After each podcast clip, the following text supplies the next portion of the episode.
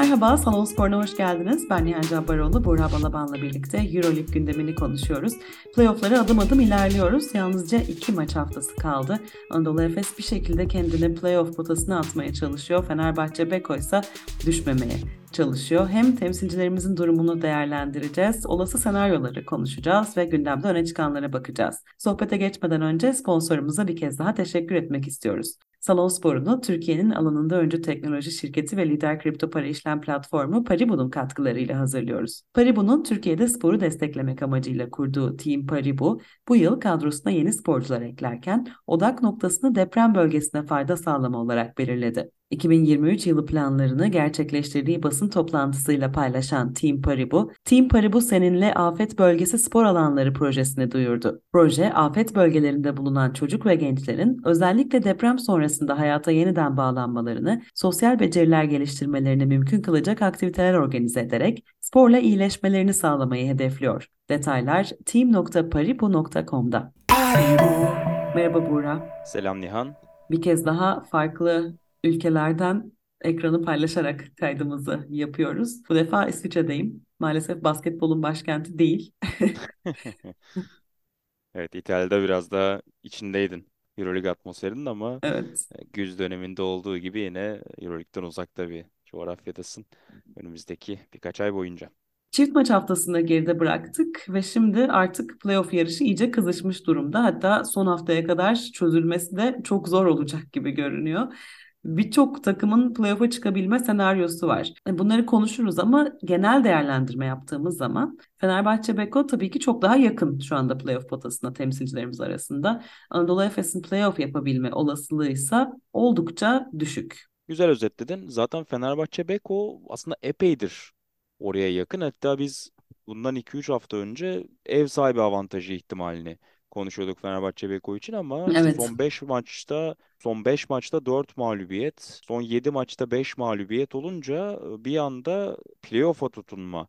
Alt taraftan da takımlar güçlü gelince e, ayrı bir senaryo konuşmaya başladık Fenerbahçe Beko için ki hani bir yandan da oraya tutunmak için aşağı atması gereken takım Anadolu Efes oldu bir anda Fenerbahçe Beko'nun. evet. Aslında hani Efes epeydir aşağıda zaten. Yukarıdan aşağı atmayacak bir yandan teşbih çok doğru olmuyor ama İstanbul derbisinin anlamı biraz daha arttı şimdi. Önümüzdeki Perşembe günü Ataşehir'de karşı karşıya gelecek iki temsilcimiz ve Efes'in o minnacık e, şansını kullanabilmek için artık iki maçında kazanması lazım.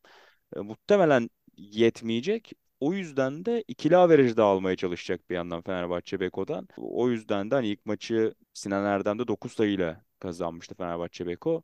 Anadolu Efes'in burada hedefi e, öncelikle kazanmak bir yandan da e, Fenerbahçe'den ikili averajı almak için e, 10 sayılık bir farkı hedeflemek olacak bir yandan da. Anadolu Efes Fenerbahçe Beko'yu 10 sayı farkla yenerse playoff şansını ayakta tutmuş oluyor. Ama bir yandan da e, Baskonya ve Žalgiris takımlarının maçlarını da beklemek zorunda. Yani kendini playoff atmış olmuyor Fenerbahçe Beko'yu yenince. Bir yandan da Fenerbahçe Beko için çok önemli bu maçı kazanmak. Evet, Partizan'la aynı galibiyet sayısında Fenerbahçe Beko. Baskonya ve Žalgiris hemen bir galibiyet alttalar. Onlar kazanırsa onlar da Fenerbahçe ile e, galibiyet sayılarını eşitleyecekler. Hesaplar hala çok karışık anladığınız üzere. E, o yüzden de önümüzdeki maçları da görmek son haftaya girilirken mühim olacak.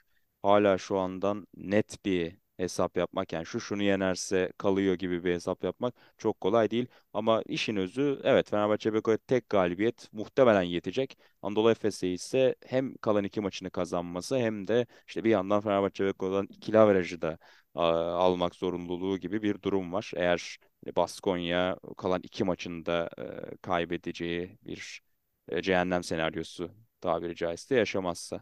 Keza Žalgiris'in işte Maccabi ve Bayern'le oynayacağını biliyoruz. Efes için hala işler zor. Zaten Koç Ataman da bunu söylüyor. Ama haftayı moralli geçiren de Anadolu Efes'ti. Hani o baskının ortadan kalkması mı demek lazım? İşte Alba mağlubiyetiyle artık playoff umudu çok çok çok e, zora girmiştik. Haftanın ardına gitmişti artık Efes için. E, Bazen o baskı ortadan kalkınca işte Milano'da da bunu gördük. Hani onlar da artık sezon bitti. Rahatlığıyla oynamaya başladıklarında biraz daha kendi basketbollarını oynayıp işte 8 maçta 7 galibiyet aldılar. Neredeyse Evet. playoff resmine girer miyiz sorusunu kendilerine soruyorlardı. Onların yoluna Anadolu Efes çıktı bu hafta. Sanki Efes'te de bu hafta biraz o rahatlığı gördüm ben. Hani baskı ortadan kalktı. Ee, takım artık ucunda ölüm yok ya dercesine hani basketbolda oynadı. Çok da rahat iki galibiyet aldı İtalyan temsilcilerine karşı. Evet, yani Milano'yu özellikle o kadar büyük bir farkla mağlup etmesini beklemiyordum ben açıkçası. E, Çünkü Milano da arkasına rüzgarı almıştı. Hı hı. Ee, tabii sakatları vardı. Evet o da etkili ama tabii ki yani çok e, 89-69 bir skorla bitti bu maç. Bu kadar açılmasını beklemiyorduk. E, Bologna maçı da keza çok rahat geçti Anadolu Efes için. Sence neyi farklı yaptı Anadolu Efes bu maçlarda sezon genelinde kıyasla? Bir numaraya baskıyı çok iyi yaptı bence Efes.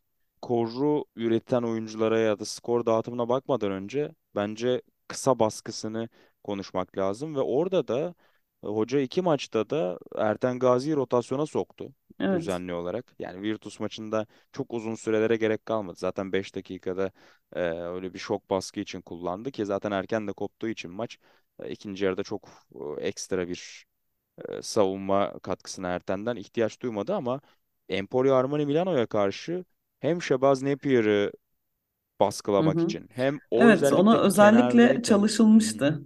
Kesinlikle öyle. Çünkü bu son 8 maçtaki serisine baktığımızda Milano'nun hep yıldızın Shabazz Napier olduğunu görmüştük. İşte en son Fenerbahçe Beko galibiyetinde de acayip bir maç ortaya koymuştu Napier. Ona çok hazırlıklıydı Efes. Sürekli onun üzerinde baskı gördük işte Elijah Bryant'la olsun, yer yer Boboa'yla olsun, yer yer birkaç pozisyon Erten'le olsun. Ama benim hoşuma giden bir diğer konu Napier kenardayken doğal bir bir numarası yok Milano'nun. Sezonun içinde de gördük. İşte Tonut topu getirmeye çalışıyor. Bayern getirmeye çalışıyor. Mitrulong getirmeye çalışıyor. Oralarda özellikle Erten'in tam sahada yaptığı baskı onları çok dağıttı. Hem top kaybına zorladı hem şut saatinin çok ciddi bir kısmını tüketmelerini hani organize bir hücuma başlamadan e, sağladı. E, tüm bunlar e, bence Efes'in hani savunmadan güç almasına katkıda bulundu. Ve e, box score'a baktığımızda da istatistik kağıdına e, Herhalde Ağustos ayında, Temmuz ayında kurulan hayallerin bu sezonki tek tezahürü bu maç oldu. Milano maçı oldu. Larkin 18 sayı, Mitsic 15 sayı, Clyburn 16 sayı, Boboa ve Elijah yine çift tanede. E, hani herhalde bunu hayal ediyordu herkes Efes'le Evet. alakalı. E, ama sadece bir maçta. O hayaller gerçeğe dönüşebildi gibi görünüyor sezon geneline baktığımızda.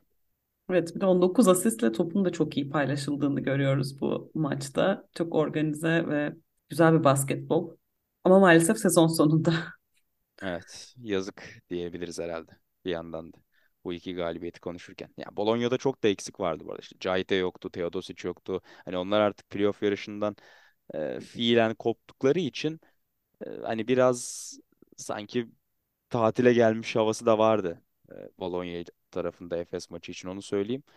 E, ama işte Milano maçı özelinde özellikle gerçekten harika bir Efes izlediğimizin altını çizelim. Ziz için ekstra bir performansı vardı e, Bologna maçında. Sen anlat onu. Ee, sen de İstanbul'dayken e, salonda takip ettin o maçı. E, senlerde göz göze geldiğimiz oldu. Jic'in bazı pozisyonlarında. Ben masada, sen karşıda.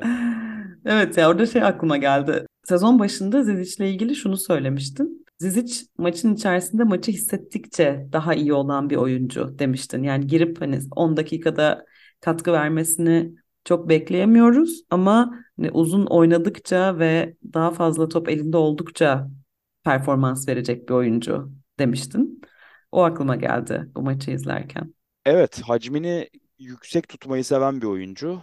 Aması var. Aması da şu Evet. parkede o kadar fazla dakika verdiğinizde birçok takım e, onu ikili oyunda savunmaya zorlayıp ceza kesiyor. Sezon içerisinde bunu çok gördük. İşte hiç savunma yapamadığını gördük. Hatta Bu hafta Dunstan'ın sakatlığı olmasa bence Jic yine rotasyonda olmayacaktı. Geçen hafta bunu görmüştük. Ama Dunstan olmadığı için mecburen biraz da aslında.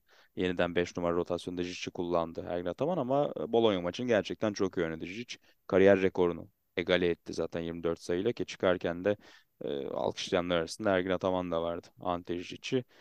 Kendisi de E, muhtemelen çok rahatlamıştır bu maçtan sonra. Çünkü bu da sezon boyunca ilk kez bu kadar katkı verdiğini rahatlamıştır muhtemelen. 25 sayıda kariyer rekoruymuş ayrıca. Yani 24 sayıda kaldı bu maçta. Bir sayı daha saymış. Kariyer rekorunu egale etmiş olacaktı. Evet servis atış kaçırdı. O bir sayı atabilirdi aslında. Onu kaçırdı. Sonrasında da e, kenara aldı Ergin Ataman'ını. Evet o fırsatta eline geçmişti bahsettiğin gibi. Bir de Nihan Milano maçında şu notlarıma bakıyorum. Şunu söylemeden de geçmeyeyim. Şunu yazmışım. Davies delirtir adamı yazmış ya. Ya çok çok ilginç geliyor bana. Brandon Davies'in geçen sezona kadar oynadığı basketbolla bu sezon hani sadece bu maçta değil başka maçlarda da özellikle kötü gittikleri dönemde bunu çok görmüştüm.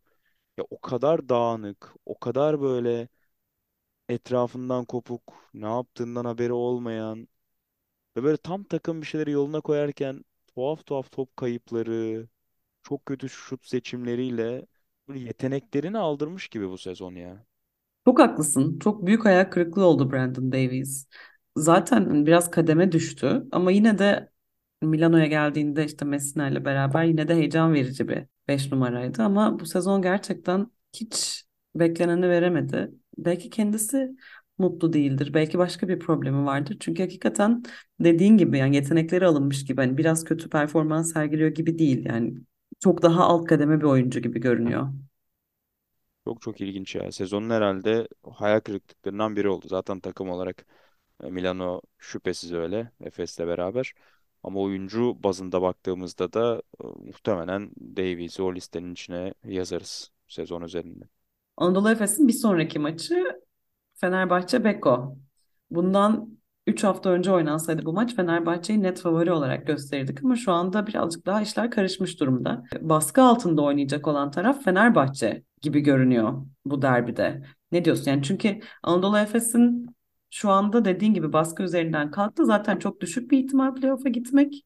Hani playoff'a gitme baskısıyla değil de sadece maçı oynama ve ezeli rakibe karşı kazanma arzusuyla oynayacaklar gibi görünüyor benim için. Katılıyorum söylediğine. Artık hani zaten Efes maçı kaybetse Ataşehir'de ve playoff umudu kalmasa aslında hani fiilen bir şey değişmemiş gibi olacak oyuncular için. Hani Efes'in evet şu an bir fırsatı var, şansı var ama o kadar düşük ki zaten hani sezon bitmiş gibi birçoklar açısından. O yüzden zaten o hançeri ya da eleştirileri, tepkileri biraz daha önce aldı Efes. Ama Fenerbahçe Beko tarafına baktığımızda Sezona girişi hatırla. İlk 10 maçta 9 galibiyetle girilen bir sezon. Çok ihtişamlı girilen bir sezon. Sonrasında biraz iniş çıkışlar ama yine 3 hafta önceye kadar ilk 4 hesabı yapan, playoff'ta ev sahibi avantajının peşinde olan bir Fenerbahçe Beko bir anda kontak kapattı. Cepte görünen playoff şimdi acaba ters bir durum olur mu? Efes formda geliyor. Burada ikili averajı verirsek son maç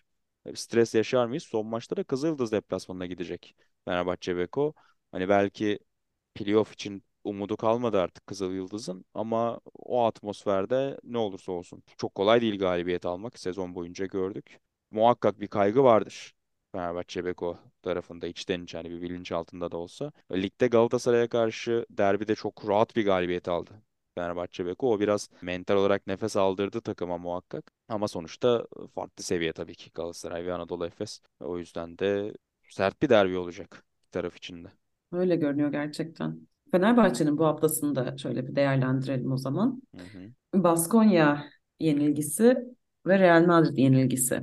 Baskonya çok daha rahat kazanılabilecek bir maç gibi görünüyordu kağıt üzerinde Fenerbahçe Beko için ama öyle olmadı. En azından son çeyrekte. Aslında yaklaşık 3-3,5 çeyrek Evet. Fenerbahçe için gayet e, rahat görünüyordu bu maç ama inanılmaz bir son çeyrek oynadı gerçekten Baskonya ve özellikle ya bir yandan özel de bir akşamdı Marinkovic için ve e, çok kısa sürdü Fenerbahçe'nin dağılması. Maalesef. Üçüncü çeyreğin son pozisyonuna kadar öndeydi Fenerbahçe Beko ama son çeyreğin ikinci yarısı da hiç olmayan bir Fenerbahçe Beko vardı. Yani o 5 dakika içerisinde Fenerbahçe yok oldu. Maalesef ve yani ilk yarı kontrolü çok elinde tutan, öyle görünen, çok canlı bir atmosfer, sürekli hakeme itirazları olan Baskonya'nın saha atmosferini tamamen yaşattığı bir havaya rağmen ipleri elinde tutan, e, özellikle Carson Edwards'ın skorer oyunuyla pota altında Evet, Motti'nin onu da söyleyecektim sana. Motti'nin hakimiyetiyle Tarık Biberoviç'in katkısı mesela yine bir parantez açabiliriz. Gerçekten büyük takım basketbolunu sezonun özellikle ilk yarısında çok gördüğümüz e, yeniden oynuyor gibiydi Fenerbahçe Beko. Üçüncü çeyreğin başında beni şaşırtan şu oldu. Hani bazen takımlar devre arasından büyük bir rüzgarla gelirler ve gidişatı değiştirirler. Hı hı, Baskonya bunu isteyecek diye bekliyordum. hı Hiç hı, öyle olmadı. İkinci yarının ilk 3 pozisyonunda da top kaybettiler üstelik. Kalates'in çaldığı bir top. Yine işte dokunduğu bir e, pozisyon var. Hatta diğerinde yanılmıyorsam Kalates çalmıştı. Her şey Baskonya'nın artık e, kötü gidişatına devam edeceği yönünde. İşte Howard bir türlü işin içine giremiyor. E, tüm bunların ardından bir anda rüzgar 3. çeyreğin ikinci yarısıyla beraber tersine döndü. E, Orada belki hani işte Edwards'ın girdiği faul problemini anabiliriz.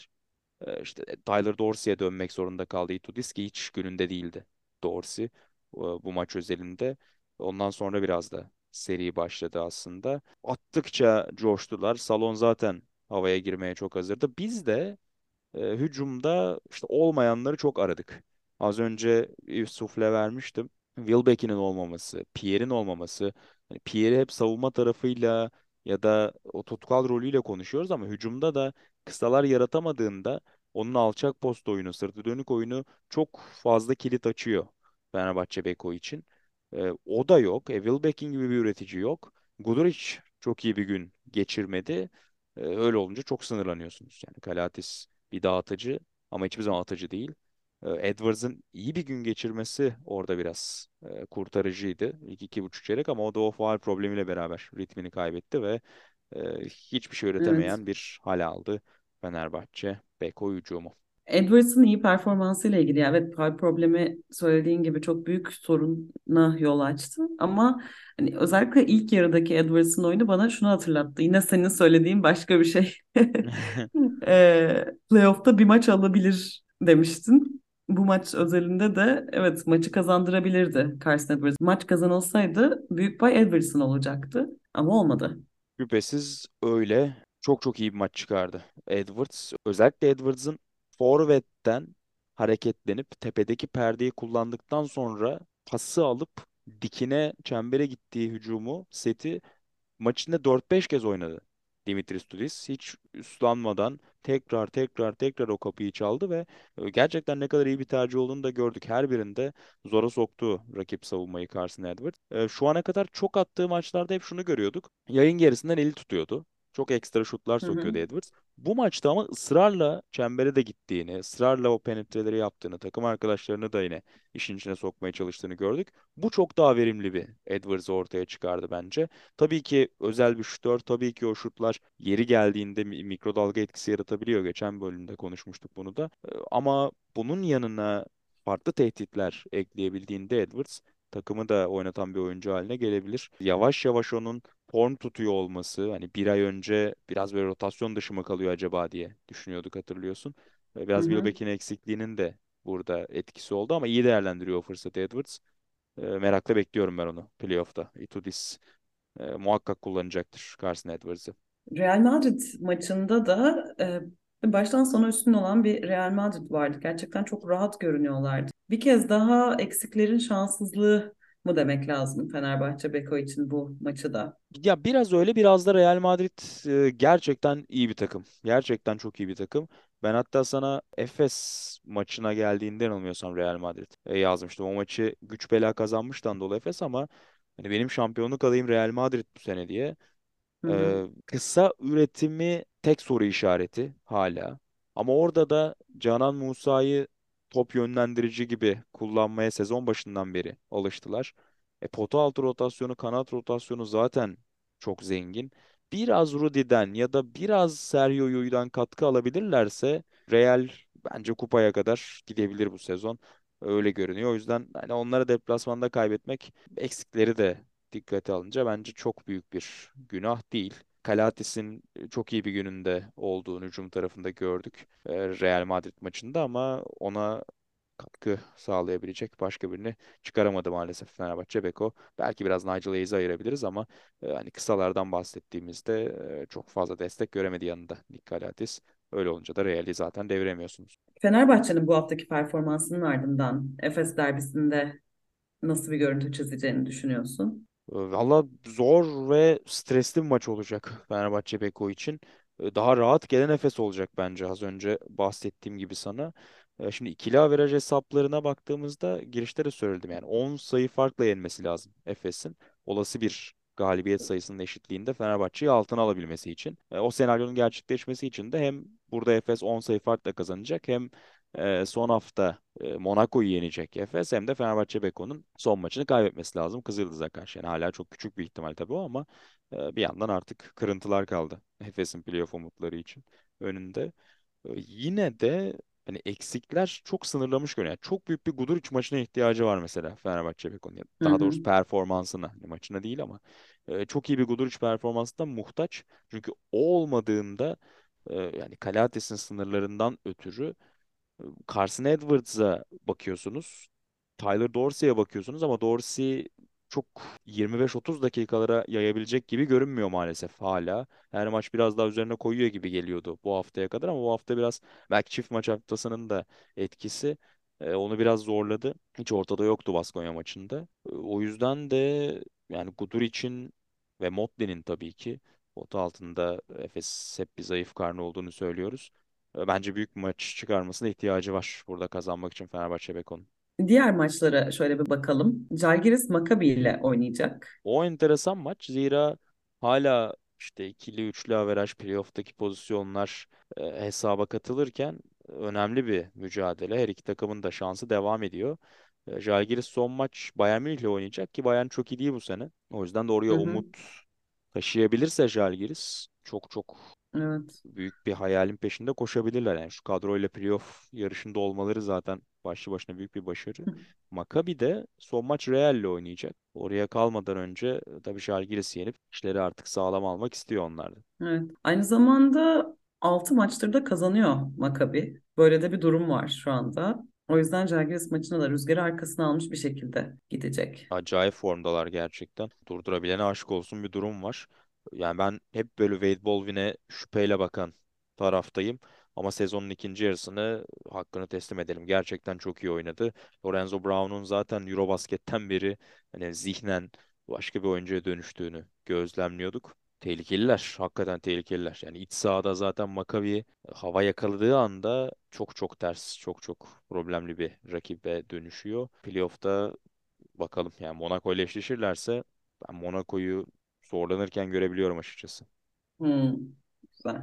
Kızıl Yıldız Olympiakos çok önemli bir maç değil sanırım diğer maçlara kıyasla. Artık evet yani Olympiakos Evet. birinciliği cebine koyma gayretinde biraz daha. Valencia Bologna Orada da bu artık da evet playoff pek bir şansı kalmayan iki şey ifade takım. etmiyor. Partizan Monaco güzel maç. Hala playoff potasının hı. alt kısmında sıralamaları belirleyecek bir maç. Monaco'nun bir yandan 21 galibiyetler rahatlar ama bir yandan hani Real, Barça onlarla galibiyet sayısını eşitleme imkanı olabilir Monaco'nun kazanırsa eğer. Partizan Baskonya o hesaplardan üçlü dörtlü averaj hesaplarından kaçmaya çalışıyor.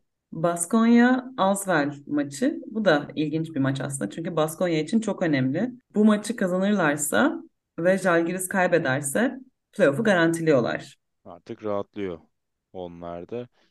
Ve Sezonun hikayesi herhalde Baskonya. Yani bu kadar EuroLeague Evet. çaylağı oyuncuyla ki sezon içinde bir Henry hamlesi yapıp onun doping cezasından ötürü de enfilem dışı kalmasıyla yani bu tür krizlerle uğraşırken yol devam etmeleri e, takdire şayan hakikaten. Bakalım yani orada son noktayı koyabilirlerse e, çok büyük bir iş başarmış olacaklar. Tabii hala bir yandan iki maçında Baskonya'nın kaybedip Efes'in kazanıp onları altına alma ihtimalinin umudunu taşıyoruz ama e, tabii çok gerçekçi e, görünmediğini de söyleyelim. Yani Azvel varken karşısında Baskonya herhalde ama yapmak isteyeceklerdir kendi seyircileri önünde. Çetin yarışta 18. galibiyeti alarak. Bu arada Sertaç da iyi bir hafta geçirdi. E, onu da analım. Şimdi aklıma geldi. Alba maçında iyi oynamıştı. Ligde de yine çift taneye çıktı.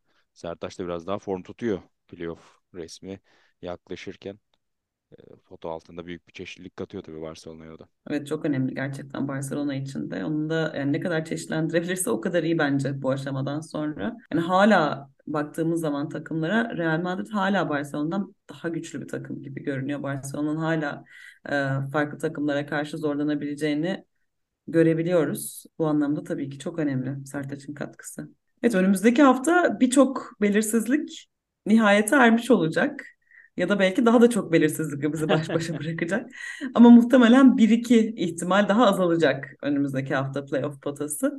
İki temsilcimize de iyi şanslar diliyoruz. Güzel bir derbi mücadelesi izlemeyi umuyoruz. Ve tabii ki hani çok zor bir senaryo olduğunu biliyor olmamıza rağmen umarım iki takımımız da playoff'ta yerini alır. Baskonya ve Žalgiris'e nazar diyerek kapanışı yapabiliriz herhalde bu hafta. Öyle ve e, Salon Spor'unu da burada noktalayalım o zaman. Önümüzdeki hafta görüşmek üzere. Hoşçakalın. Hoşçakalın.